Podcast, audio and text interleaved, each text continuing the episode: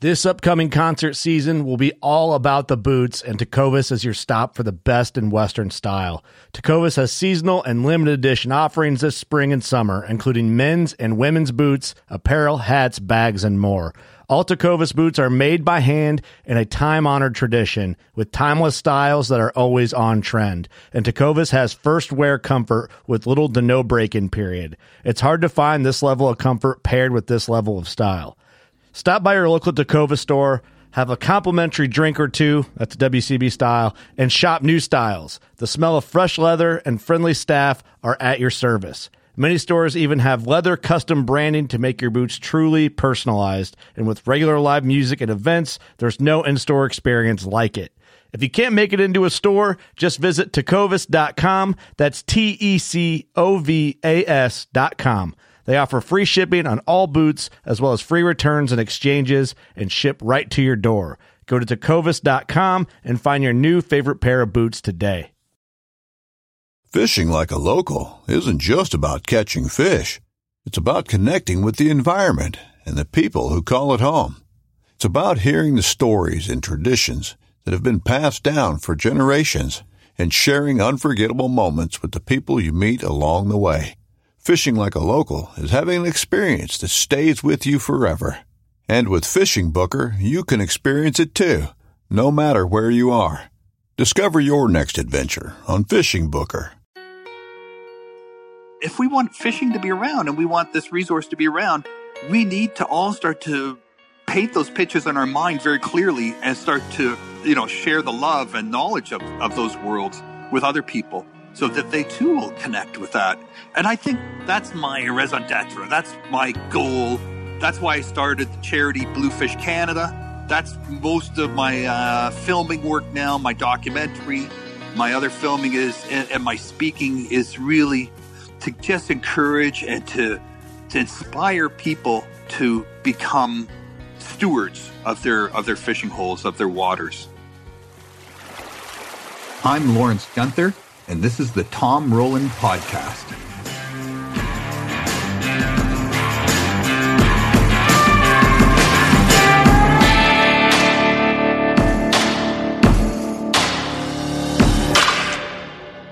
Welcome to today's podcast. I have a really fantastic guest today. I'm really happy to bring you this story. I came across this gentleman uh, by listening to another podcast. I think it was called Fish Nerds. And uh, listened to one of their episodes and they had this gentleman on and I was fascinated by his story. I knew I had to get him on our podcast.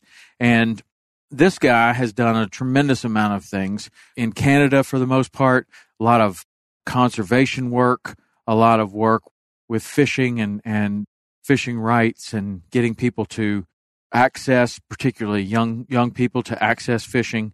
He's a competitive angler, he's a well sponsored angler. He has um, done lots of other things and other interests, including competing in triathlons and competing in sailing regattas, whitewater kayaking, whitewater canoeing, all kinds of stuff. Oh, and did I mention that he was completely blind? Yep, he's North America's only blind competitive angler. And that's only a part of Lawrence's story. That is certainly not who defines him or what defines him because he is an infectiously positive person that is really a go getter and a goal setter. And I am really pleased to bring this conversation to you. I have been avoiding telephone conversations. We've done a couple on this podcast, but I've really been avoiding it. And I came across this new technology so I'm really interested to know what you think. This is the first one that we've done with this new technology. If you like it, please send me an email, podcast at saltwaterexperience.com, because if you guys think that the quality is good, it really opens me up to be able to interview so many more people, because for the most part, most of what I've been doing is face to face. So if you like this, send me an email and let me know that the quality was to your standard, and we will get lots of people on. So, stand by for a really fantastic episode with my new friend, Lawrence Gunther. All right, so I believe that I have Lawrence Gunther on the phone with me. I'm here, man. Yeah. Awesome. Awesome, man. Well, I'm really excited to talk to you. I have done a little bit of research. I came across I came across you. I actually listened to you on another podcast. I think it was the Fish Nerds podcast. I was just fascinated by your story. I was I was really fascinated by it and and I really wanted to talk to you and I just kind of have avoided telephone interviews because I have not been very happy with the quality that I've gotten over the over the phone and I've just started working out a few other things. I finally found this one thing that seems to be a lot better. So I'm very very excited to be talking to you today and I just want to hear your story, man. It's so fascinating what you've been able to do and and what you can you can you fill us in a little bit? Sure. Yeah. Well, you know what? Uh, let's get the uh, get the 800 pound gorilla identified in the room here in the podcast room. I'm North America's only uh, totally blind professional angler. I'm an outdoor writer, a podcaster, a blogger, a filmmaker, and uh, just an overall fishing nut. Right. So that's that's where that started. But um, yeah, so like I've gone blind three times in my life, and it started at age eight. I was uh, grew up in a small town. I love fishing. I have three brothers, and uh, my dad noticed that I was not seeing some of the detail I should be seeing. So they had me tested, and it turns out I was missing my very central vision, the opposite of tunnel vision. I was just missing the central vision. And then I was told that that would never change, that I would always have a lot of peripheral vision. So I, I never thought about it again. I just kept being a, a kid. I did everything a kid does. I learned uh, how to tie flies. I got into fly fishing in my little streams and rivers near my house. I got my hunting license. A lot of my friends were encouraging me to get a driver's license, but uh, I didn't think that was such a great idea. I did own my own snowmobile and I fixed up an old 64 Ford pickup truck that I have to admit I did drive around a little bit once in a while. But then, you know, it was in my 20s I went blind for my second time. And that was when I, uh, I, I had to go to the city to get some education. I went to college and university and all that stuff. And uh, I had to give away my my beagle and uh, no more hunting rabbits. But I went to Toronto and then uh, and then I realized that I couldn't see at night anymore when I went outside, or if I was outside during the day in the winter and I came inside, I couldn't see anything because my eyes wouldn't dilate quick enough, and it was leaving me functionally blind quite often. So I uh, I went off and got a guide dog, and I've been using guide dogs ever since. But then in my 40s, in my 40s, I went. Uh, it spread out to the point where I lost all my vision. So that's mm-hmm. where I am now. I'm totally blind. So three different phases in my life of of vision loss. They all were totally different. They all meant totally different things to me and were totally different challenges. But uh, and I handled them all in different ways. That's for sure. But yeah. I made it through. Made it through. Well, you've been able to do some really remarkable things, including. I mean, I'm reading over your your bio here. You've competed in over hundred tournaments, more than 20 top 10 finishes. You do all kinds of documentaries on television. You're a radio host, a podcaster. You write. You do whitewater canoeing, kayak fishing, backwoods camping, alpine and cross country skiing, scuba diving, competing in triathlons. You have six children. You're big uh, leader in Canada's conservation. I mean, just on and on and on, including winning a sailing a sailing regatta. I mean, little. I, I would think that it would be quite an understatement for you to to say that that being blind has has impacted your life in a in a way that you haven't found a way to do the things that you want to do? It's an interesting question, you know, because because yeah, I mean, a good day for me is I go through a whole day and I don't even think about the fact that I'm blind, right? Like I have uh, I get out, I work, I have full-time work, I have uh, all my uh, you know, distractions, my fishing, my family, my podcasts, and you know, my writing, all that stuff. Um, I have a great talking computer. My iPhone talks, right? All the uh, iPhones now talk just by flipping a button. Mm-hmm. And uh, so there's great technology out there, but there's a lot of things I can't do. There's for sure there's a lot of things I can't do. I think the challenge to me though was to say, what you know, what can I do better than sighted people? Right? And, and hmm. that's that's the challenge because I mean I'm competitive. I, I, I consider myself a competitive person. I grew up with three brothers. You know, they they're not Yeah. going to let me get away with anything. So, I I was being interviewed by this guy who wrote a dictionary of blind sports or sports that blind people play. And I Mhm. said, "Hey, I yes, I got a question for you." I said, "What what sport can a blind person do better than a sighted person?" And he said, "Well, he said he had done about 70 different sports so far where blind people participate." And he said the one that was really interesting that he discovered was wrestling. Apparently blind Yeah. people make great wrestlers because you never they're hard to fake out because they don't get faked out and you never know where they're going to come from next, right? They just come at you. Right. And- yeah. and- well, that's my that's my sport, wrestling, and I can Ah. see that because Yeah. often, often, you know, when you're wrestling, you you're you're going at it so hard, and I think very often either your your eyes are closed or you're just focused on something. Hopefully, you're, as a wrestler, hopefully you're not focused on the ceiling because that means you're getting pinned. but you know, you're just you're going by feel so much that Yeah. and, and jujitsu, I think, would be very very similar in that wrestling and jujitsu, maybe judo, something like that. Anyway, sorry, didn't mean to yeah, no, interrupt. no, but no, but you're right, and it's the it's that initial sort of that pre-engagement, you know, the the faking and the and you know that initial grasp. But a blind person, their their big task is to make that initial grasp and then work on it, right? So Mhm. they're coming at you, and they're not going to get faked out, and you know, as uh, all that, all of those tricks that you develop against sighted competition aren't going to work. So I, I love wrestling too. I, I enjoyed a lot in high school. I played some football too. Didn't like that quite so much because the coaches never told me about blockers. They just told me about. I learned that later, but uh, but uh, I I I also thought fishing. You know, fishing is something I was always good at, and fly fishing I do fly fishing, but mainly my my my real love of fishing is, is uh, vertical fishing. You know, the touch, the real feel the bite kind of uh, jigs and drop shots and anything where you're you're really finessing. That's my uh, sort of specialization. Yeah, and so in the tournaments that you're fishing in, they're mostly bass tournaments or walleye tournaments, or what do you do in Canada? Bass, walleye, pike, muskie, salmon, trout, panfish a little bit. Yeah. Mm-hmm. And so, tell me how how does it work? You know, because the first I, I told my my family, I was like, man, I'm going to interview this really cool guy today.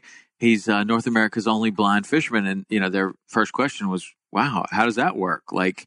He's going out in a boat, and I was like, "Well, you know what? I'm going to find out. I don't, I don't know exactly how it works. So, so how does it? I mean, are you are you boat fishing in this? Because I know I saw on your website where you're fishing with your dog, which I was also fascinated that you're fishing rivers and you have your your guide dog that's obviously keeping you from going in too far or in I don't know how you've trained the dog, but it, it's it's really cool what's going Yeah. on there.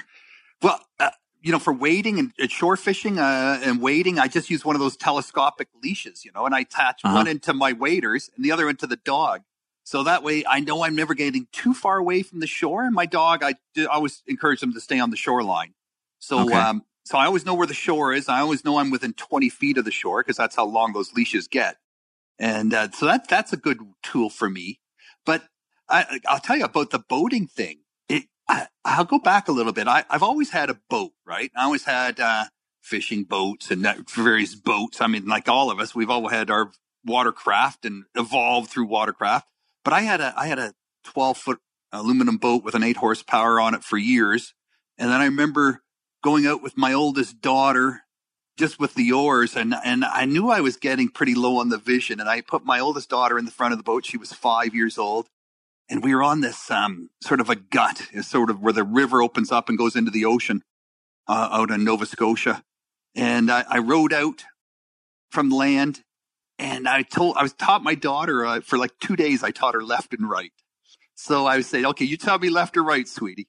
And it was pretty obviously that that was not going to work right? That that she could not tell me left or right fast enough or in any way to keep me going in a straight line. Right. row, rowing that boat with a pair of oars Plus, And often then- you're rowing backwards, so that often that throws another wrench Oh, into the. yeah, yeah. Okay, which way is left? Uh, like- with the left arm, no, the other left. No, and then Yeah. she'd say the other left, Dad, the other left, other, and then she'd get all confused, and then the boat's spinning around out there like a cork, and the wind's taking us away, and and I'm thinking, oh man, we're gonna get washed into the ocean. We're gonna get blown out into the ocean, and then I stopped rowing, and I and I got my daughter to just quiet down, and I said, okay, sweetie, just listen, and I listened to the shore, and in front of my cabin. I'd planted all these pine trees.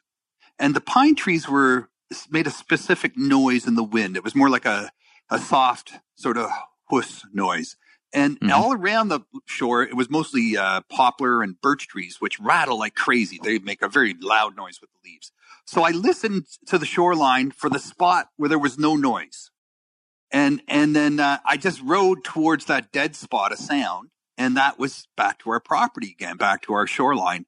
And then I Hmm. got out and I told my daughter, I said, don't tell mommy. but How'd the trip go? Oh, it was great. yeah, yeah, but I'm never doing that again. but uh, but it got me really focused on like, okay, I really need technology. So I, I started bugging this Canadian uh, technology company to build me a GPS system that I could use as a blind person, and they did. It, and it wasn't just for me. I mean, they marketed this and they sold it, but I got the first copy and and I I could make a waypoint, and then I it would give me directions. You know, uh, you know, one o'clock, 212 meters. I'd create my Hmm. points and then I could, I could navigate from point to point to point.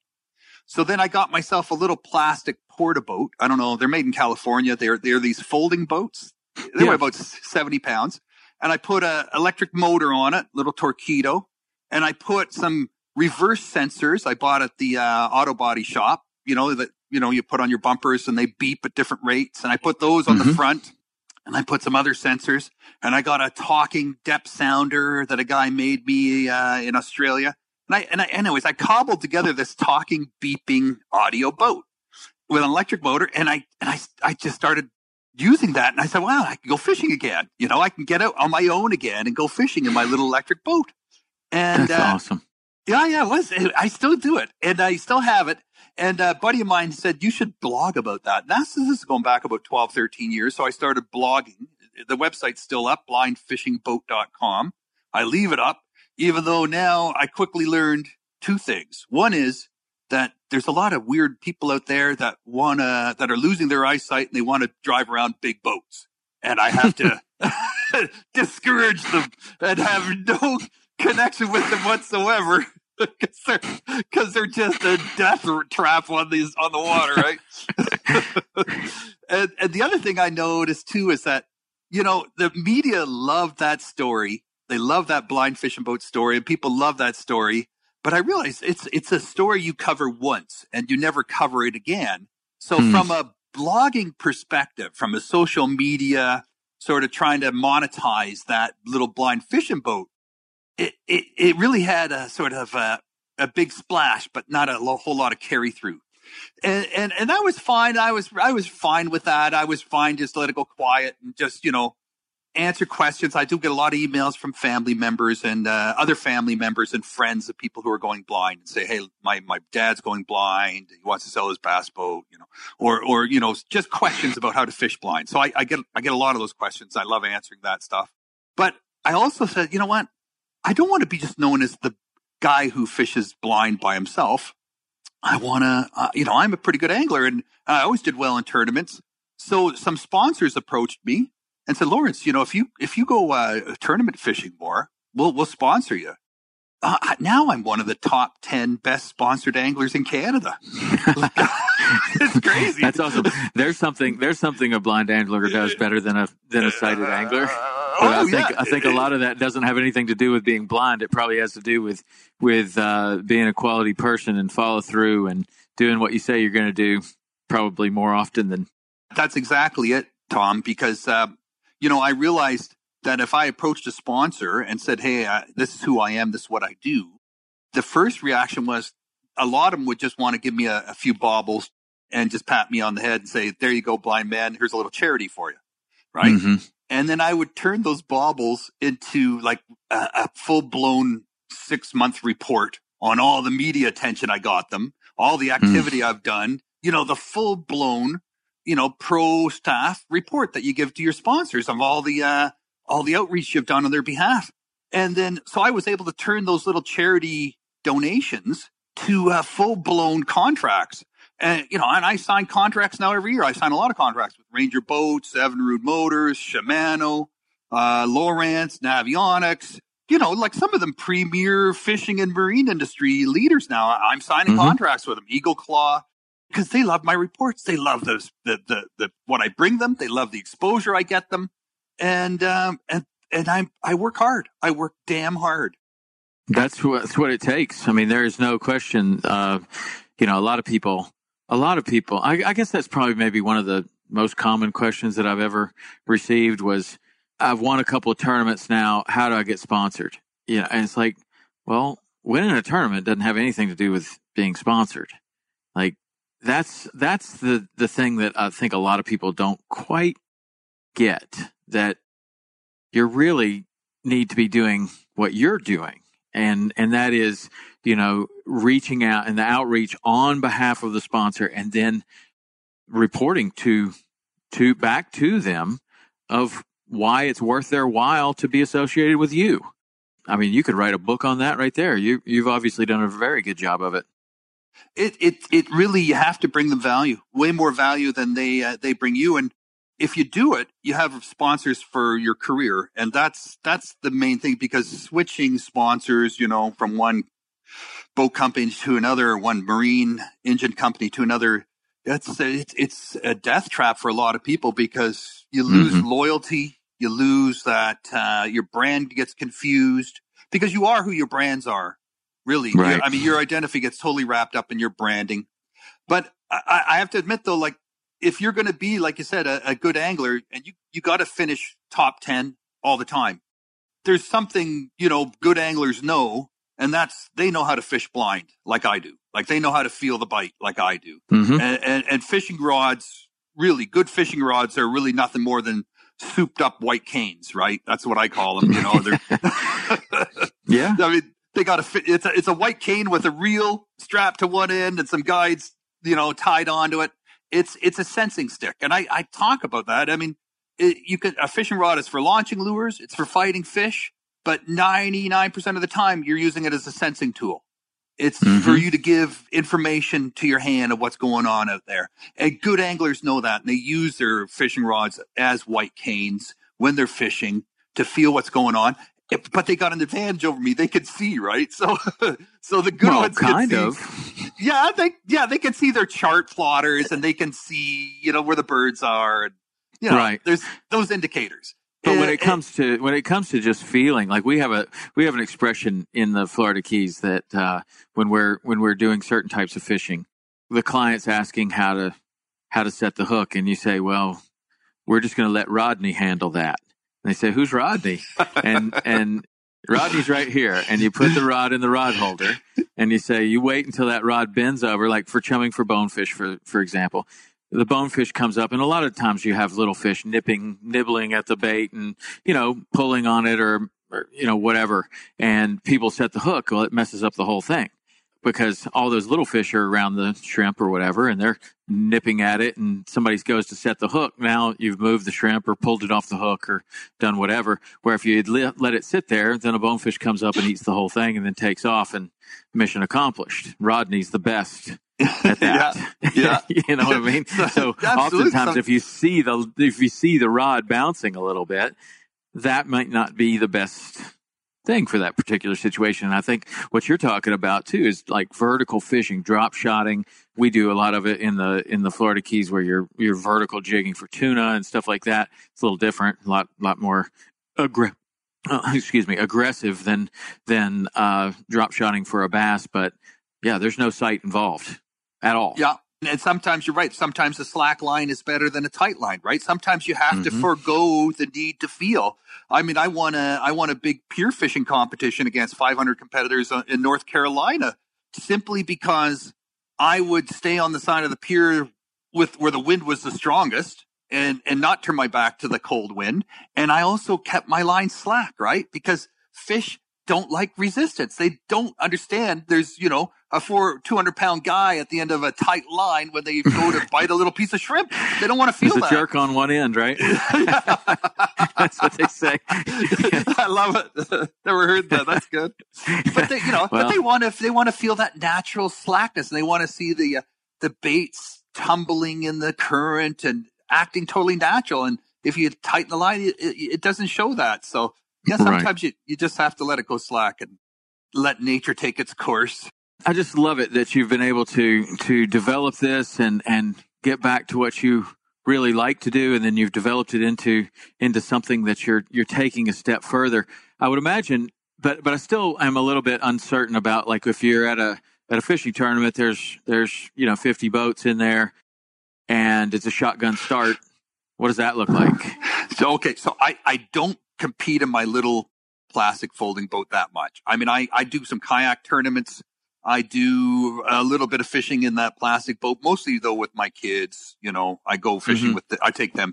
I have a, I have a Ranger 620 Fisherman that Mhm. uh, I use for tournament fishing. And then I have partners. So I have a partner who does walleye fishing with me. I have a partner who does Gotcha. bass fishing with me. I have a partner who does salmon, another partner who does muskie. You know, they're all my captains. So they drive my boat. They back up my, they drive my truck. Sometimes I'll, uh, you know, when we load the boat on the uh, trailer, if the water's really cold, I'll, I'll, I'll, I'll get in the truck and pull the boat and trailer out, out of the water so the guy doesn't have to get out of the boat if he drives the boat up on the, uh, on the trailer. I don't drive too far through the, uh, boat lines. Just maybe Who 20, parked this 30 thing feet. here? uh, when I got my last truck, Tom, I had uh, all these sensors installed on the front and back bumpers, right? And my wife gets into the truck and she goes, "What the hell's all that noise?" And I said, "Oh, it's the uh, sensors I had installed." And none of them worked properly. They were going off at all the wrong times. And, uh, and she got so pissed off at me. She she said, "You got to get those things removed. Why'd you get the boot on?" I said, "Well, so I could drive the truck, just move it around in the driveway, you know." How'd that go over? not well, not well. They all came out. That's oh, funny. oh yeah. so, yeah. so I'm very interested because I, I really get a sense from you that that you know just being able to compete in some tournaments and actually being top ten or or or having lots of sponsorship, I, I really get a sense from you that that's that's not enough, and you want to do more with your with your life, with your career, with with with this situation that you have found yourself in. And I noticed that it was talking on your bio. It said something about motivational speaking and speaking engagements, and you're obviously a very charismatic speaker. How are you using this this situation, you know, to help others or to to speak and and and touch more people with your story? That's a good question because it's something I asked myself too. And, and, you know, I said, if I'm going to be a tournament angler, you really have to do that, you know, all the pre fishing, right? Uh, Mhm. A, a week of pre fishing. Be, otherwise, you, you can't just show up and go fishing. And, and on tournament day and expect to do well. You know, uh, you're not going to do well. There's too many people out there that are really dedicating their time and their energy and, and making it their full and total focus. And if you're not going to do that, if you're not going to do it properly, don't do it. You're wasting your money. You're wasting your time. So, I mean, I, I love tournament fishing. I still do uh, about 10 tournaments a year, but they're mostly charity events now and just fun events. And, uh, and I don't plan my year around the tournaments anymore. I plan my year around the things I want to do and then fit the tournaments around that. And what I, what I decided to do is to, is to, again, that question, what can a blind person do better than a sighted person? And, and I, I, I came to the understanding that when I wake up in the morning and I, I, I open my no good eyes, right? And I, I'm, I'm th- lying in bed and thinking, where the hell are my socks? you know, like everybody. but I, I visualize my room. I feel around, you know, find my socks. I visualize my room. I visualize my house. I visualize my neighborhood. I visualize all the rivers and lakes around my uh, community within a hundred miles. And I, I, I'll, I go further. I mean, I take that skill now, that visualization skill, and through scuba and through my fishing, I visualize the underwater world the same way. And I think that's that's my that's where I want to go is, and that's where I have been going for the last number of years is is trying to encourage other people to use those visualization skills we all have them to start to uh, understand that beneath the waves beneath the surface of our lakes and rivers and oceans there's a whole other world under there that we mm-hmm. need to connect with and we need to understand and we need to believe in and we don't need to dismiss it just because it's out of sight, it's out of mind, or because if we don't see it, we won't believe it. You gotta believe it. You gotta imagine it. You gotta visualize it. And we gotta start taking care of it better. Because if we allowed to what happened to the, to the terrestrial world, what happens to the underwater world, people would freak out, right? I mean, the changes that happen to our underwater ecosystems that we that we impact, you know, that we influence those underwater ecosystems through our through our our stupidity, our naivete, is just astonishing. And I'm talking invasive species like the Great Lakes, 185 invasive species in the Great Lakes now, and counting. You know, plants and uh, animals. Uh, I'm talking about blue green algae. I'm talking about you know the the chemicals we dump in. I'm talking about dredging. I'm talking about you know dams and silt, siltation. I'm you know, there's so many ways we destroy our ecosystems underwater and we don't think about it. We don't visualize it.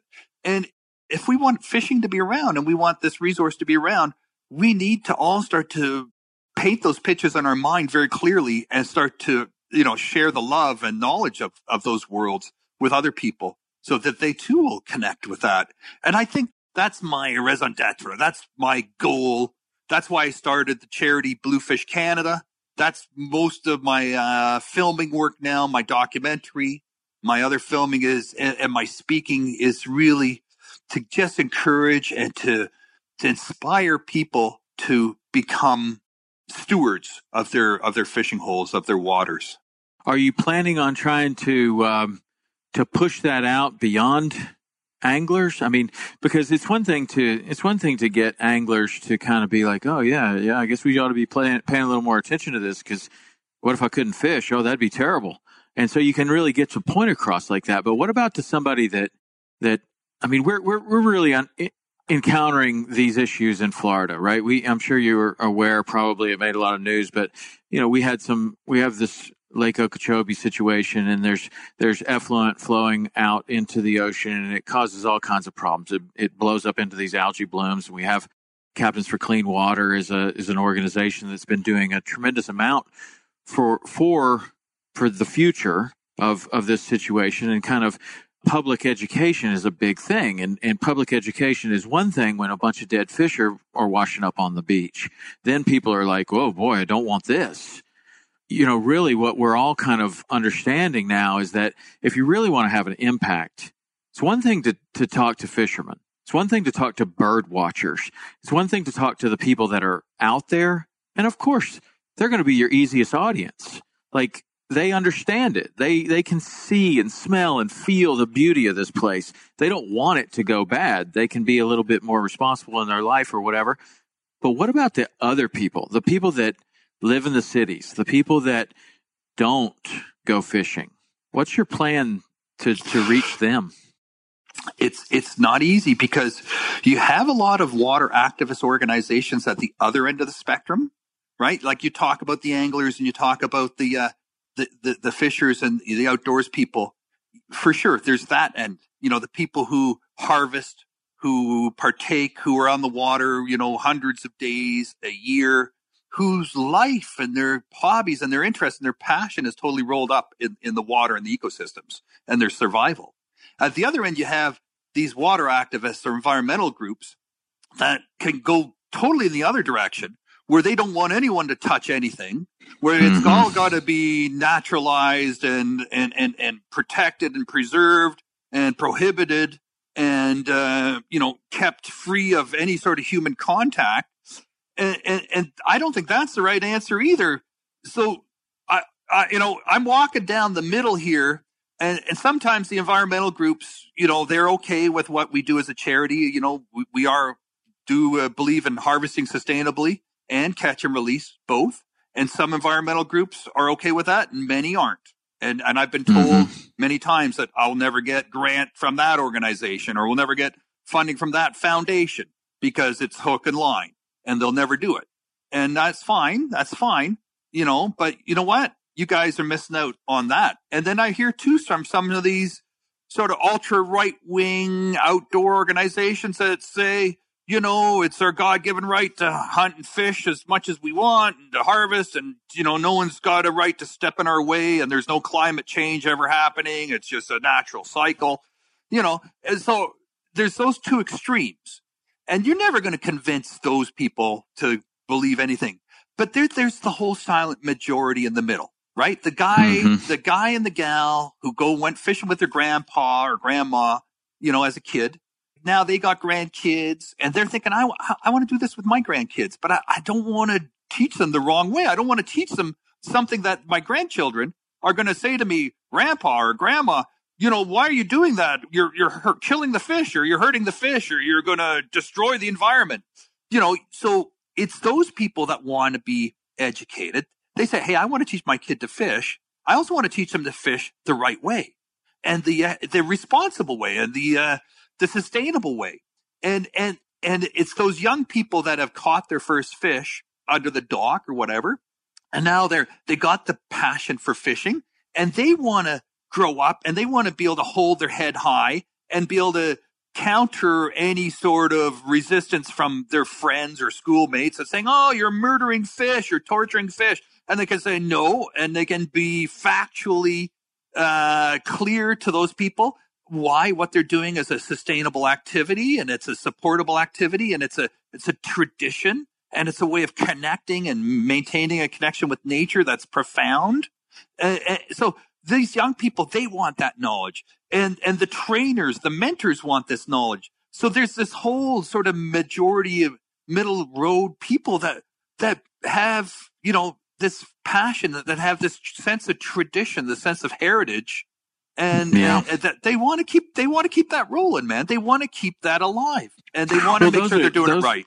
Those are your those are your warriors. Those are the people that are really going to be able to to move the needle. I mean, I don't know how it is in Canada, but in the United States, we have basically self levied taxes on hunting and fishing equipment that go back to you know the uh, the resource and and employing game wardens and and all sorts of you know things that that that money goes towards, where so many of these other groups don't put a penny towards the environment. And if, I mean, I, I, I just do not, I have never believed that keeping people out is the solution because then it might work for a little while, but then you see, you see young kids growing up with no connection whatsoever to the outdoors. So why do they even care? Why why would they care what's going on out there or why would they care about you know what they flush down the toilet or what they put down the sink or who cares? They're never going to see it. They're just going to live right there in that city.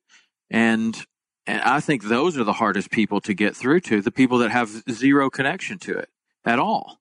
But I don't know. I think experience is the is the key and education like, let people see how beautiful it is. Let people experience the way they feel after being in the woods for a weekend. And then you understand the importance of, of wild lands, wild things, and our ability and rights to, uh, to experience that, you know? Their point about urban kids is so, so right on, you know, and, and one of the things we're doing with our charities, we've got grants now and we're working with different municipalities to create uh, urban fishing nodes. So where you have a body of water passing through an urban community, you know, and you see a, a bicycle path or a jogging path following that shoreline, but then you see, you know, 10 feet of the meanest riprap, you know, that barrier between the path and the shoreline that no one in their right mind would dare cross over without you know, risking a break to their leg or a twist to their ankle. Uh, so, you know, it's, it's, it's off limits. It's off limits. So what we're doing is we're saying, okay, let's, let's, let's naturalize a piece of the shoreline with some boulders, with some paths, with some trees. Let's extend that naturalized space into the water itself to create habitat for fish. And let's make it accessible. Let's make it well lit. Let's make it a place where urban kids could just walk into the water and get their sneakers wet, like like every other kid did growing up, right? In, the in the country, in the small towns, they just went fishing in their sneakers and, and came home with their re- their their shoes wrecked, and you know. And sometimes they were fishing, sometimes they were just throwing rocks. You know, whatever. They were they were Catching, on the side of that pond or that body of water experiencing nature. Catching frogs, chasing right. dragonflies, all of that. All of that, absolutely. Learning that synergy where land and water meets and that intensive life happens at that little strip of shoreline. There's so much life. There's so much diversity right there. That's just, it's a magnet for children. Absolute magnet. They should, they should have the experience to go in there with their sticks and their little fishing rods and, and sample and explore and, and connect. And that's profoundly uh, life changing. Absolutely. So how is that? How is it going with um, with trying to create these? Well, first let's let's talk about your charity. So it's called Bluefish Canada. It's that's about what, the, that's what it is. Yeah, the water and the fish. It you got to think of both. You can't just think of one without the other. If the habitat is ruined, the water's ruined, the fish are, are gone. If the you know if the fish are gone, there's no you know the water is you know, it's just water for drinking then, right? Or swimming. So mm-hmm. you got to look at both. You got to look at both. So that's, uh, that's, that's what we're doing there.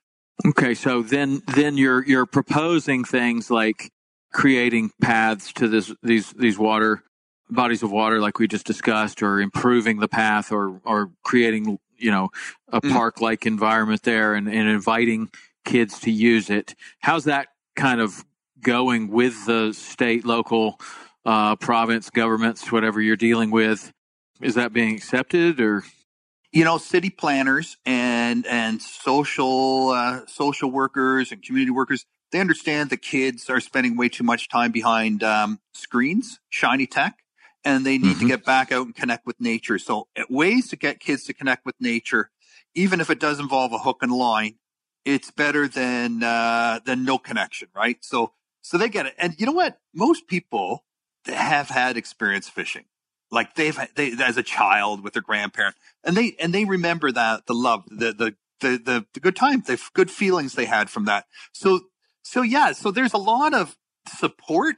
It's, it's, it's to overcome those, sometimes those pot bangers, you know, the ones that are saying, you know, the PETA kind of activists don't, you know, no fishing, no hunting, no harvesting, mm-hmm. you know, veganism is the way to go you know, so, but they're, those people are a minority. They always have been a minority. Vegetarians and vegans make up about 12% of the population, and that hasn't changed for 40, 50 years. And I'm not saying eating vegetables more often is wrong, but I'm, it, that doesn't, that's not the same thing of what we're talking about here. We're talking about connecting with nature, you know, and you go way back in the Bible, 2000 years of what were they doing? Fishing, mm-hmm. right?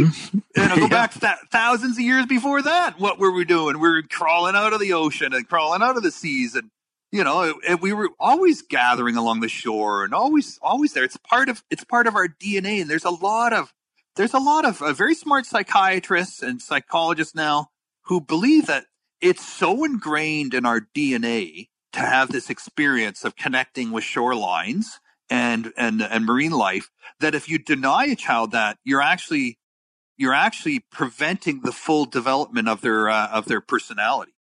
So Boy, I can believe that. I can believe that. In my case, I spent a lot of time sitting on a dock by the Tennessee River, just fishing by myself, catching nothing. Every now and then I catch something, I guess, but the amount of hours I spent there compared to the number of fish that were caught was was a a, a horrible um, ratio. But that was a big, big, huge part of my growing up, and that was a huge part of my development. It was a huge part of who I became later, unknowingly, like being drawn back to the water, being drawn back to you know wanting to be outside and experiencing you know fishing and hunting and you know just camping, backpacking, just being outside. I just I don't know. I think that that is spot on what you just said that when you deny that to someone growing up that that cannot be good for their development nope it's not and and and if you look at fish as a resource i mean in the united states i think it's a little more evolved than we have in canada and, and hats off to you guys you know, I look at what you're doing with your National Oceanic and Atmospheric Administration and the National Fisheries and, and, and how you're rebuilding your fish stocks around the oceans there and your coastlines. And it's amazing. Absolutely amazing. I mean, the United States is a leader in the world in rebuilding fish stocks and, and managing fish stocks using science and using science-based management practices. Fantastic. It's a resource. It's like Christmas trees. You plant them, you grow them, you harvest them, right? If it's done properly, it's totally sustainable. It's totally sustainable. And kids eh, understand that. They understand that. They, they it's not rocket science to them that uh, this is a renewable resource that can be harvested or can be catch and release. There's no reason it can't be both. Right. You know, one of the things that you just said is is I think one of the reasons why sometimes conservation or rebuilding fish stocks or or setting certain limits or laws or or even in the city planning setting green spaces and stuff like that. One of the reasons why a lot of that is often accepted and encouraged in the United States I think is because one of the things that a lot of the groups are very good at is drawing a financial line between you know if we have no fish you know, this is a tur- like for the state of Florida, for example, tourism, fishing tourism, bird watching tourism is responsible for, I, I don't know the number, but it is a staggering amount of dollars. And, you know, so it's like if we can improve the fishing, this number goes up for everyone, not fishing guides alone, but hotels and restaurants and the city itself lots of people come to certain areas to fish and i'm sure that it's the same in canada. Are you doing some of that kind of um, discussions with some of these city planners and other people when you're talking about these these um, you know renovations to some of the bodies of water and allowing fish fishing or or more access to that? I mean certainly that that in turn kind of lends itself to a to a better place to live. The real estate values go up. Just a more agreeable place. I, I, I look. I got two answers. One is, you know, the whole tournament series, and I and I go down to the states. I go to the American side of the St. Lawrence River, where they're having a lot of the uh, BASS uh, and other sort of bass tournaments, and you you see a hundred thousand people show up, and you see whole festivals and carnivals, and the whole community's involved, and you know it's a it's a full blown tourism operation, and it's mm-hmm. it's a mm-hmm. huge injection into the community of of resources of of capital. And then you see on the Canadian side, they can barely get a permit to get the boats launched at the boat launch, and then there's resistance, and you know you don't even see anyone showing up with a hot dog truck. It's ridiculous. Yeah, absolutely t- complete reverse. Uh, people think it's a scourge almost that you have these bass tournament uh, anglers showing up at their shoreline. So that we've got a lot of education to do with that. So we're working with a lot of uh, tourism tour uh, tournament organizers to certify them as as sustainable through Bluefish Canada. You know the hmm. practices, hmm. the principles, and we're helping promote. We're saying, look, scientists love these tournaments because it's a great place to gather data. You know, it's catch and Absolutely. release. It's catch and release. It's it's economic sustainability. It's economic, uh, you know, infusion into the community. So there's a lot of bonuses that go along with these tournaments. So that that that's my answer to that. I I have to go back though a bit in time, and and you know when I was doing my university studies and college, there they didn't have a lot of talking computers back then. They didn't have a lot of talking technology of any sort, and my my employment opportunities were pretty limited. Like I I, I was approached by the um, president of the Blind Piano Tuners Union, and I was offered an apprenticeship to become a blind piano tuner, and uh, and that was one of the very few professions back then that a blind person could actually make a living from. And I thought, wow, that's pretty, that's pretty sucky because I hate pianos. well, or they hate me. Let's put it that way. but, but what I did do is I bought a little cabin out in, on the east coast of Canada, uh, you know, for very little money.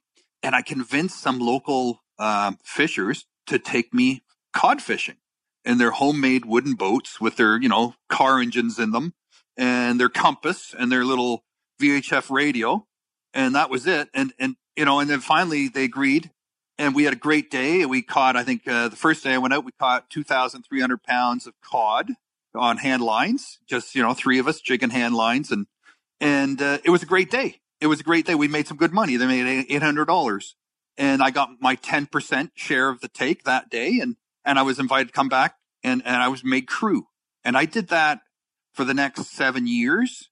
I crewed every summer on those that cod fishing boat with those the father and son there in their homemade boat, and I, they would even let me drive the boat back because they didn't want me to use the fillet knives and cut myself, right?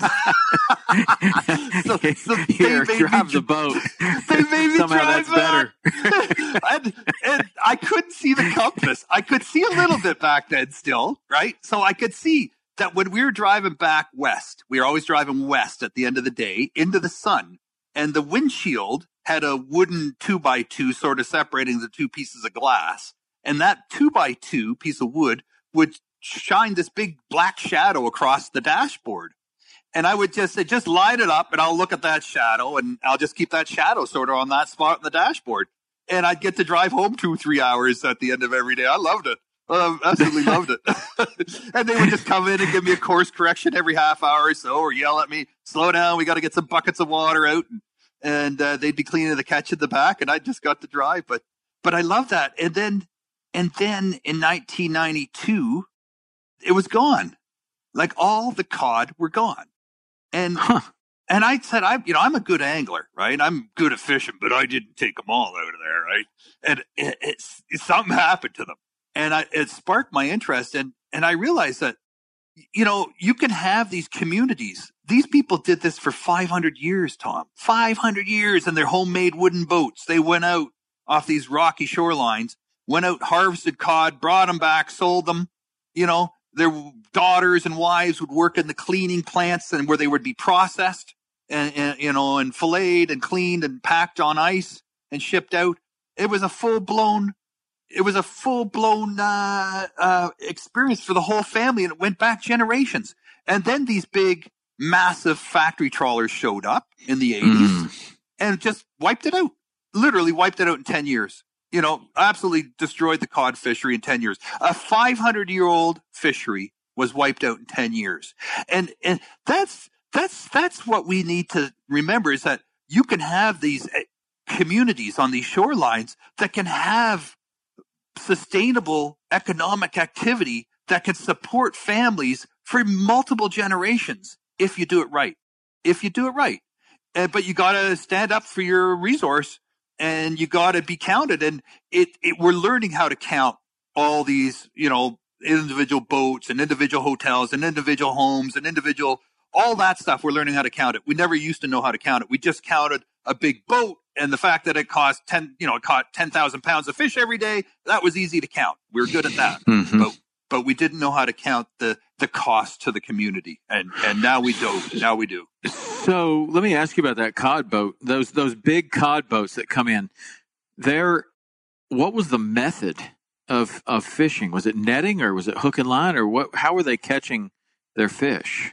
It wasn't seining. I mean, the the the local guys bought into the seiners, and the seiners is where you would go out, find a school of fish, and then drop a net, circle the school, tighten mm-hmm. up the net at the bottom like a big purse. You know, tighten yeah. the bottom of the net, and then haul the whole thing aboard and mm-hmm. uh, and and dump it onto your deck. Undo the bottom net, dump it out, and and and then process the fish. That that was a little more sustainable because you could be you could be selective. But what these big factory trawlers were doing is tr- is they were trollers. So they would drag these nets and quite often drag them along the uh, the uh, the ocean bottom, and then they would have ticklers, which were wheels with chains that would roll along the bottom and slap the with the chain slap the bottom. So any fish that was lying on the bottom trying to duck would be would be mm. spooked up jump up and, and go up into the net. But it would destroy the uh, bottom of the uh, the ocean floor. It would tear everything to shreds. All the sea life down there was just absolutely destroyed and mangled and it, it, it scooped everything up it just scooped everything up into these nets brought the nets to the surface everything was packed in the back of the nets compressed nothing survived. It was, you know, barotrauma. There was all, all thing of hyperbuoyancy. All the swim bladders were extended. And, and just the fact that it was all compacted So they would just pick out the fish they wanted to keep and throw everything else overboard. Oh. It was just dead. It was just dead. You know, yeah, 50, 60% bycatch of just dead stuff going over the side. yeah. No wonder that that really took a toll on that fishery so quickly. Because I mean, now you're you're getting fish of all sizes. You're getting all the bait fish. You're getting everything. You're you're just killing everything. That's Every, yeah. it's so so often what what we've seen, you know, and it's an unfortunate situation when it happens is the gear changes. And what has been a sustainable fishery for a long time all of a sudden is not when the gear changes. And this is something that's very difficult to to get a non-fishing person to understand. It's like, look, you go out there and you handline cod for 10 hours and tell me how you feel. And tell me if you think you can catch everyone in the ocean because your hands are going to be beat up. You're going to be sore. You're going to be tired. And guess what? You got to get up and do it again the next day. And you got to get up and do it again the next day. And so, at some point, you are complete, no matter how, how, great the fish are biting or, or how great the fishing is, a human body just can't do anymore. Like you just can't, and that's it goes the same for for our commercial yellowtail fishing. For you know when they're when they're catching tuna on the on the cane poles and stuff like that, where it's a human body pulling these fish in one by one on a hook. Well, I don't think you're going to take them all. I really don't. And you compare that to that operation that you just talked about these giant boats coming with these things that are hitting the bottom and huge nets and all of that. And so to a non-fishing person, a lot of times they're like, well, fishing's fishing. And look, this is what happened here. And they fished it out. It's like, yeah, but that's a lot different than hand lining. A And lot I- different. It's a lot different, but I think we were all painted with the same brush. Like in the 80s and the 90s when we wiped out so many fisheries around North America and, and, and around the world, right? And we're still doing it. I- I think all anglers got tainted with that brush and still are. Like I, I read reports from the World Wildlife Federation and they just say fishing is destroying the environment. And I said, well, hang on, hang on. Uh, you can't just say fishing because you're really Right. just lumping us all together. And that's not fair. And you can't say what's happening in, in the United States and Canada is the same as what's happening off the coast of Africa. It's totally different. So let's be accurate here and let's not be scaremongering and let's not be, you know, painting everyone this, with the same brush. So I think anglers need to understand how, you know, the difference and they need to be able to step up and say, you know what? What we're doing around stocking, around catch and release, around limiting harvests, around not fishing during spawns, about having some marine protection areas where, you know, where it's needed. You know, we're actually growing our resource. And if you look at North and how, America, how about how about license fees and actual money returning to to fund these type of projects and to fund the law enforcement necessary to make sure that that people are about you know uh, abiding the laws that are that are there for a reason and you know everybody's safe and happy. And I, I often bring it back to a financial thing because that's what people tend to understand. And it's like you know if if hunters and fishermen weren't weren't putting this money into it if ducks unlimited what didn't do their big push a, a long time ago about preserving wetlands then there'd be a strip mall everywhere like we would have just drained every swamp and built a mall you know that's all hunting and fishing Yep, yep, and, and you know it's it's cheap land, right? Wet land is cheap land. You can buy for next to nothing. And what developer Mhm. doesn't want to take something that's almost worthless to them and and make a lot of money out of it? But and and not to mention also the amount of hours that anglers put into uh, wetland restoration and shoreline restoration and spawning habitat restoration. We put in more volunteer hours as anglers in those types of activities than all other groups combined. All other groups. We're out there. it's not surprising Yeah, we're out there doing it. We're out there actually doing it. And you have a, you do a call for action in any community. Say, hey, we, we want to plant uh, new trees and brush along the shoreline. Can we get some volunteers? You'll have all the angler groups showing up and, and coming to volunteer. You have to turn them away almost. It's, and you'll uh, have zero antis. Oh yeah, yeah. No, you won't see many of them. You won't see many of them. You know. Well, I mean, that's been my experience so far. Is that you know, there's a lot of people that w- want to just complain and and um, and and and be anti something, and they're not the ones that are helping the cause at all. That uh, that to me doesn't do anything.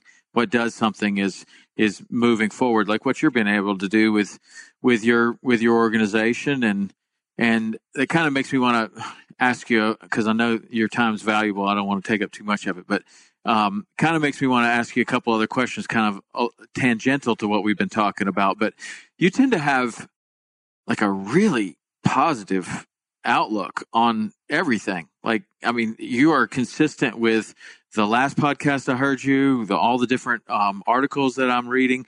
You're you're doing this going up against a lot of these groups that you're talking about and encountering resistance there, and then not to mention, you know, the the hand that you've been dealt. How are you? How do you remain so optimistic? I, I like to surround myself with positive people, and and I like to be a positive person. It, it, I think negative energy makes more negative energy. Uh, it just there's something, you know, fish like sharks. They have those sensors in their heads where they can feel electric electricity, the electric pulses of the muscles of the animals they're chasing through the ocean.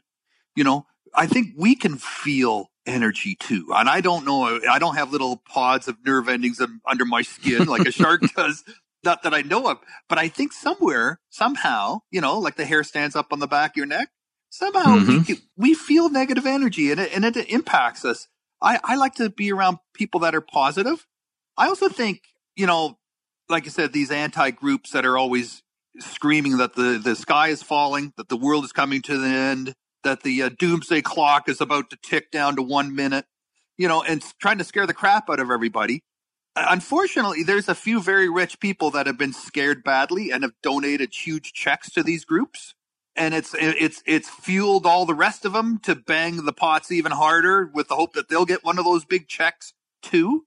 But I think what the public wants is the public wants to be inspired and they want to know there's an, a possibility of doing something. It's like recycling, right? Instead of dropping the can into the garbage pail, you drop it in the recycling bin. What else can I do? Hey, that wasn't so hard. What else can I do? and if we can give people those options and say, look, you could do this and you could do this and you could do this. It's not a big deal, but every little bit helps. People want to do that. They don't want to be scared to the death anymore. You know, we all understand the climate is changing and in not great ways. But what are we going to do about it? How can we roll up our sleeves and do something about it? And people are looking for those types of solutions that they can get on board with. And, and by offering that and by featuring people, uh, and I try to do that with my podcast, Bluefish Radio, just featuring champions who are, who are out there doing stuff, doing cool stuff, doing cool research, being cool citizen scientists, you know, supporting various activities and, and involvements and, and I, that are that are building the resource, that are building the the sense of responsibility, that are building that sense of uh, respect, and and and and encouraging young people to to get involved. Those are great stories, and uh, especially now. Uh, I think there's a lot of people around climate change, uh, you know, in the public that have uh, what I call pre-traumatic stress syndrome. They they hear a, a climate news and they just shut off. They just shut the news off. They don't want to hear more of that because it mm-hmm. just it's it scares them. It's it scares me. It makes me uh, unhappy. Makes me depressed. You know, uh, I don't want to hear all the time the world's coming to an end. I want to hear what what can I do about it? What can we do about what's being done about it? I want to have some optimism, some positive ideas. Yeah. Yeah, that's awesome, man. And you know, so often I tend to turn that news off myself, not because I don't want to hear what's going on or try to figure out a way that I could do something myself. But it's just the one side's using that argument for their own agenda. And then so is the other side is using that argument for their own agenda. And it just turns into something that it was never meant to, to be. It was supposed to be a news story about, you know, some, some icebergs melting or something. And now it's, now it's something far different. And uh, and it's just a bunch of people yelling and screaming at one another, pointing fingers. I don't I don't see that that does any anything for me personally. So I tend to turn it off as well. I'm not signing up for that. Just like you, I don't want any more negativity in my life. I want I want positive. So with your with your um, positivity and your optimism and surrounding yourself with these with these um, positive people, and you, you seem to have a lot of of directions that you would like to go in in your life. What kind of goals are you setting for yourself, and and how are you planning on achieving them? I think tournament fishing is like crack cocaine. You know, it's it's always there. You always want to do it, but you have to say no to yourself, right? You have to say no. I'm not going to do that. You know, so I think you know if there's a story I like to tell. A bag of money busts open in the parking lot. It's a windy day. It all starts blowing along. You know, people are out scrambling, picking it up, just grabbing money. You could, if you just grab for anything, you'll end up with a fistful of fives. But if you're careful, and you're selective. You can just take a couple hundred dollar bills out of that windstorm of money and do much mm-hmm. better. So mm-hmm. it's not about taking all your opportunities. It's about picking an opportunity and doing it well. And I, I think that's the most important thing is, is, is to focus your energy, focus your, um, your, your, your time. We only end up with so many minutes in a day. You know, we have to spend time sleeping every day. We have to spend time feeding and exercising and staying fit every day. And, uh, and then we have to find a way to make money every day.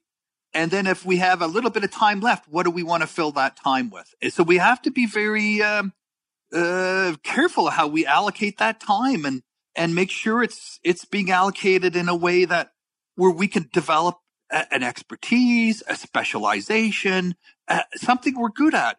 I, I go back to, uh, the time I spent a lot of time in the Arctic uh, doing research and living in northern Sweden and northern Canada amongst First Nations and Inuit people. And I, I asked the question, what did you do with your people with disabilities? I said before, uh, you know, before white people came along and Europeans came along, and they, I was thought they just put them on icebergs and shoved them out into the ocean, right? Got rid of them. and you, and, and, and, you hear stories like that, and they're not necessarily untrue, but my first reaction always, and I, it took me a long time to figure this out, is they always told me they never had people with disabilities because they never had guns, they never had axes, they never had alcohol, they never had snowmobiles, they never had all the tools that we use to disable ourselves.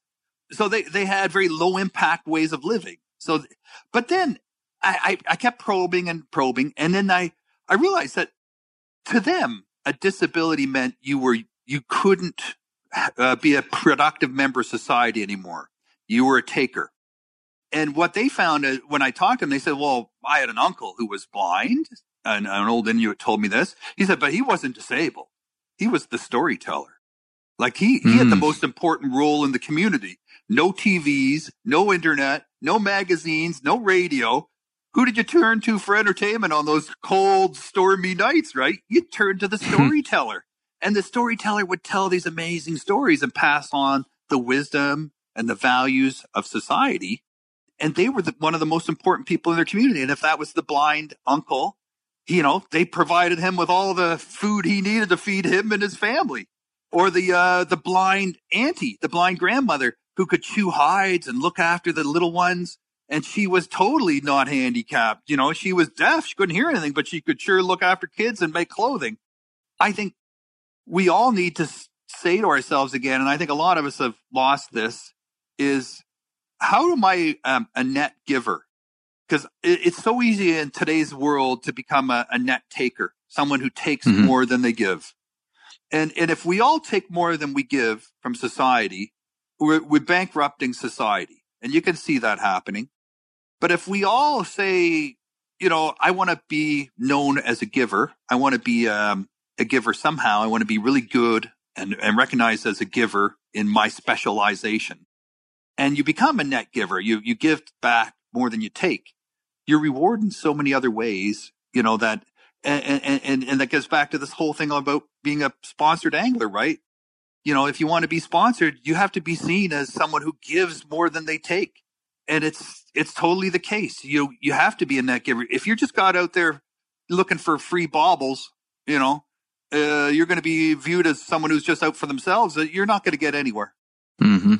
Yeah, man, that's awesome. A net, a net giver, and you know what a net giver really is? Is somebody that gives fifty one percent. Yeah. You don't even have to. You don't even. I mean, like somebody that's thinking about that and thinking, well, maybe I am a taker. I don't know. I mean, you only have to turn it around one percent. Of course, Yep. the exceptional givers are given ninety percent or or or way more. But but really, to to be on a positive track in your life, you really need to be giving fifty one percent. That's a little bit more than you take, and that's awesome. I mean, Yep. and I mean that, and really, if you're uh, what you're talking about, if you had a whole community and everybody's given fifty one percent, there's there's abundance everywhere.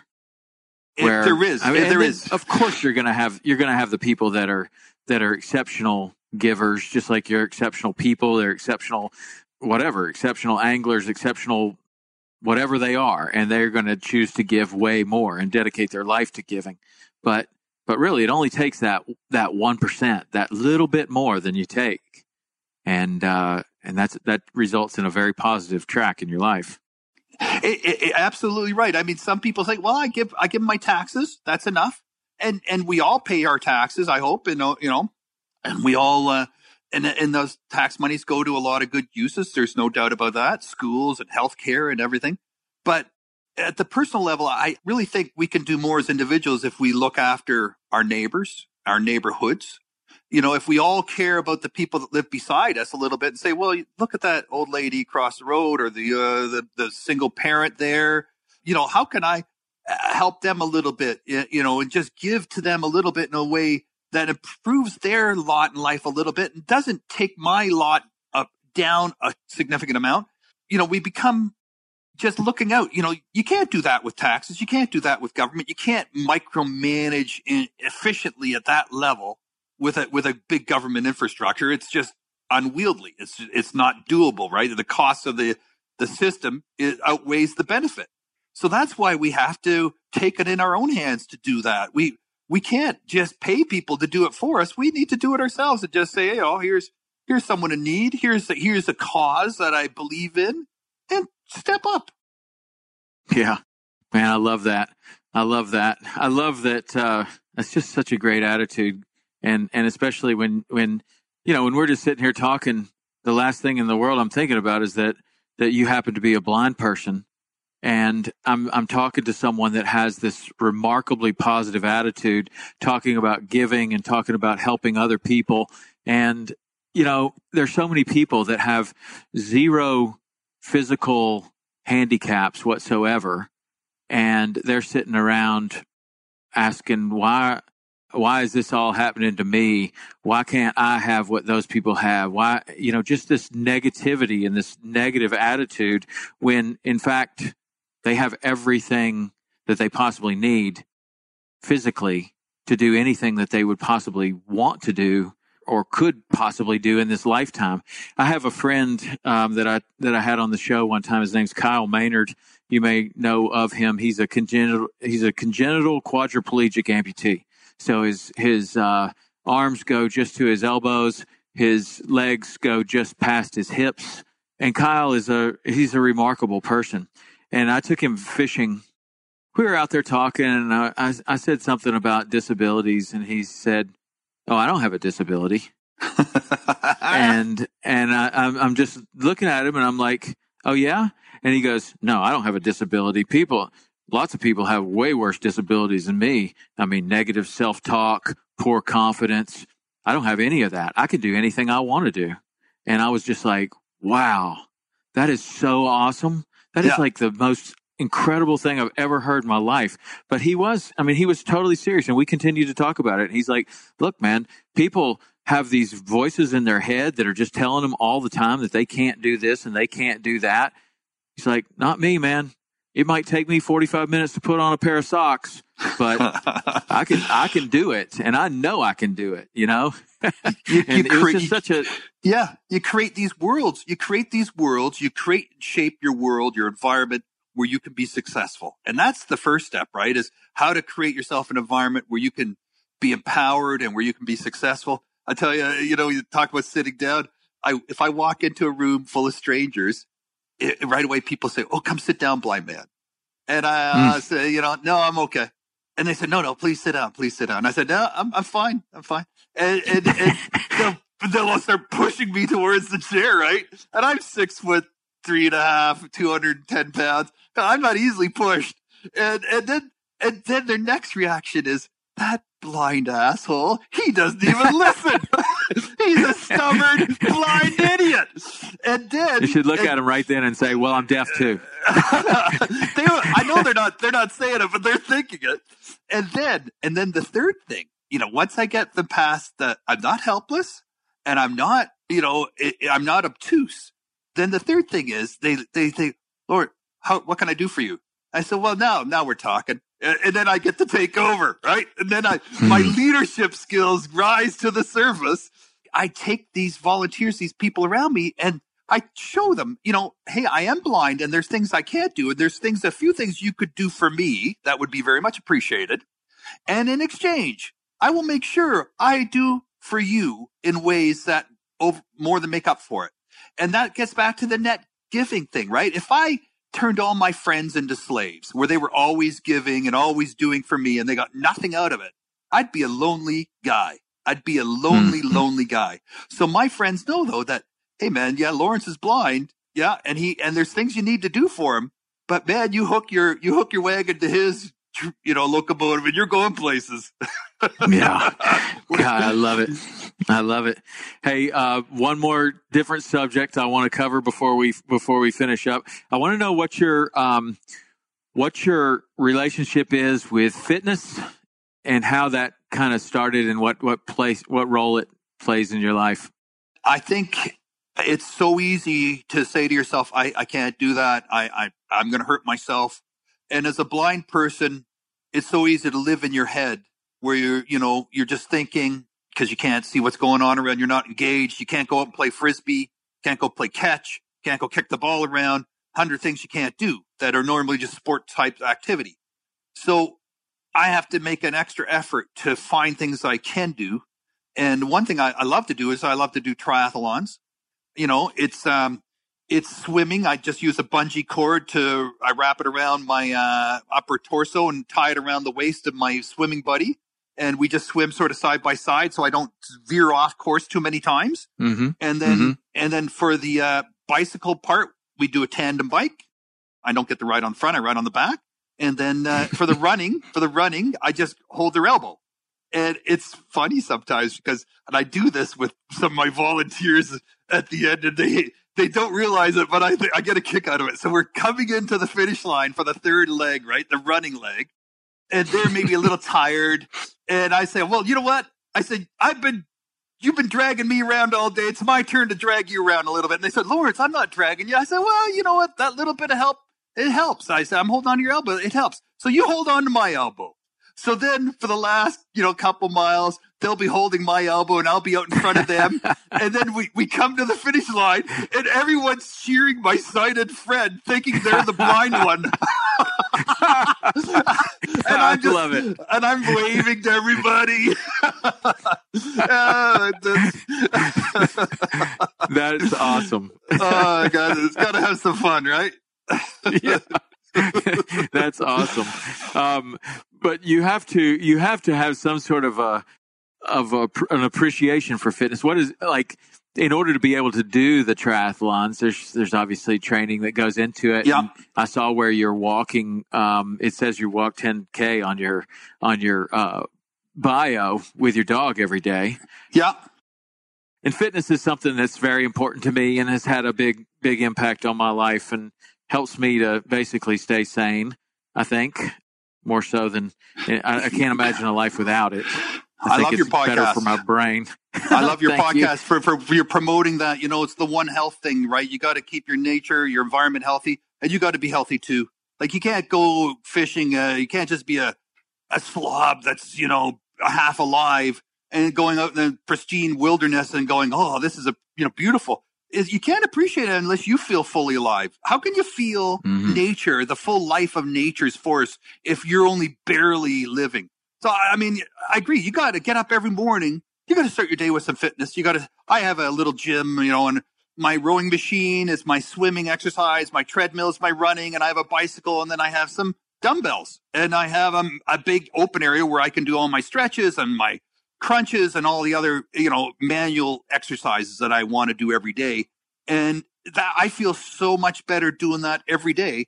You know, because otherwise I could be sitting in front of a computer for 10, 12 hours a day sometimes doing stuff. And that's just like cancer, right? That's computers is like smoking. It's it'll kill you. just just kill you of all that sitting around. Oh. you know? Yeah. There's no question about it. Now, now uh, I know that when people hear that, they're like, "Well, sitting in front of a computer." And so, how does that work with you? you? Right when we first got on the phone, I heard your computer talking to you. You got a talking computer. Yep, I use a keyboard. I use a keyboard, and uh, I use a software device that that articulates uh, everything on my screen. So I know how to touch type just by feel. I know my keyboard. You know, I actually the typewriter was originally invented for blind people, so they could write, hmm. so they could. Print. Yeah, I can believe that. And then and then it became mainstream technology for everybody. The tape recorder, you know, that was invented for blind people, and it became mainstream technology for everybody. So there's a lot of technology that was invented for people with disabilities that became mainstream. And, yeah, the uh, audio book. The audiobook, I mean, man. Uh, yeah. God, what would I do without audiobooks? I wouldn't oh, read my, anything. Yeah, yeah. Oh, yeah. Yeah, yeah. Sometimes I think that I thought the audiobook was a way of keeping blind people quiet, you know, so they wouldn't rise up and rebel. oh man, I had to turn them off sometimes. I think there must be more to life than these audiobooks. but you know, for a long time, there there wasn't a lot of people didn't have a lot of expectations of blind people, right? There wasn't a a very high expectation. I'm hoping that's changing. I, I don't want to be a, a, you know, I don't want to be directly the guy who uh, goes out there and motivates other blind people to do stuff. But I, I do recognize that I do play a role as a bit of um, a bit of a role model, and I think the role, the image I want to portray is that you can do stuff and you can be really good at it. And it doesn't always have to be about accommodation and, and affirmative action and all that employment equity stuff. Yeah, maybe that, that's a good way to get your foot in the door. But in the end, you really have to step up and be good at something. And you really, it's like a lot of blind people approach me and say, Hey, I want to go fishing. Uh, can, how do I get someone to take me fishing? I said, well, do you know how to cast? Do you know how to tie a knot? Do you know how to do the basic things? And no. Well, I said, you can't just be a charity case and go uh, expect someone to, because people want to go fishing with someone, they don't want to kick their ass. They, most people don't want to get their ass kicked. So you go fishing with people that can keep up to you. Maybe you can beat them a little bit. Maybe they beat you once in a while, but you got to have some skills. So, so step up, learn some of the skills, learn some of the skills, and then and then you can hold your own a little bit and you're not going to be just a drain uh, on someone else's resources right? Where they're going to have to unhook the fish for you and tie on your lures and do everything for you. That's just that's no one wants to do that twice.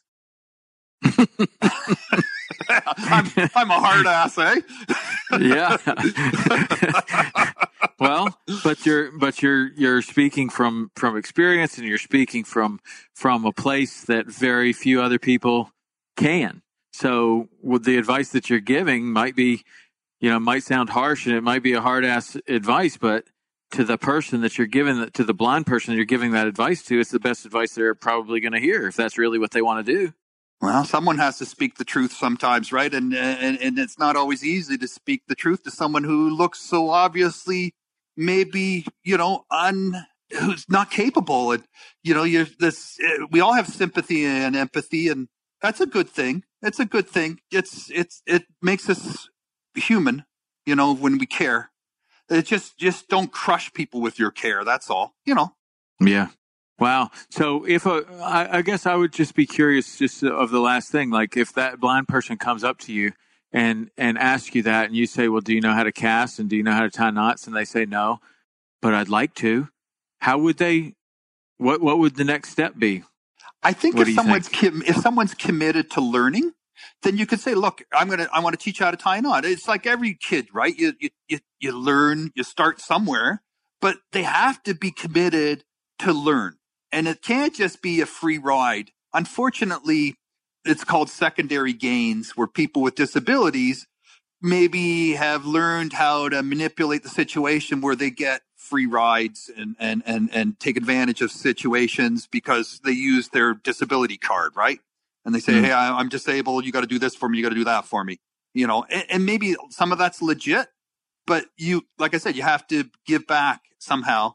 And, uh, and you have to, there's no reason why people can't get good at things and, and, and become good at things. So you have to show some, uh, some willingness. And if people aren't willing to learn and try harder, then you have to say, look, man, I, I, will show you this a couple more times, but you know, you really got to figure this out for yourself because I want to fish too.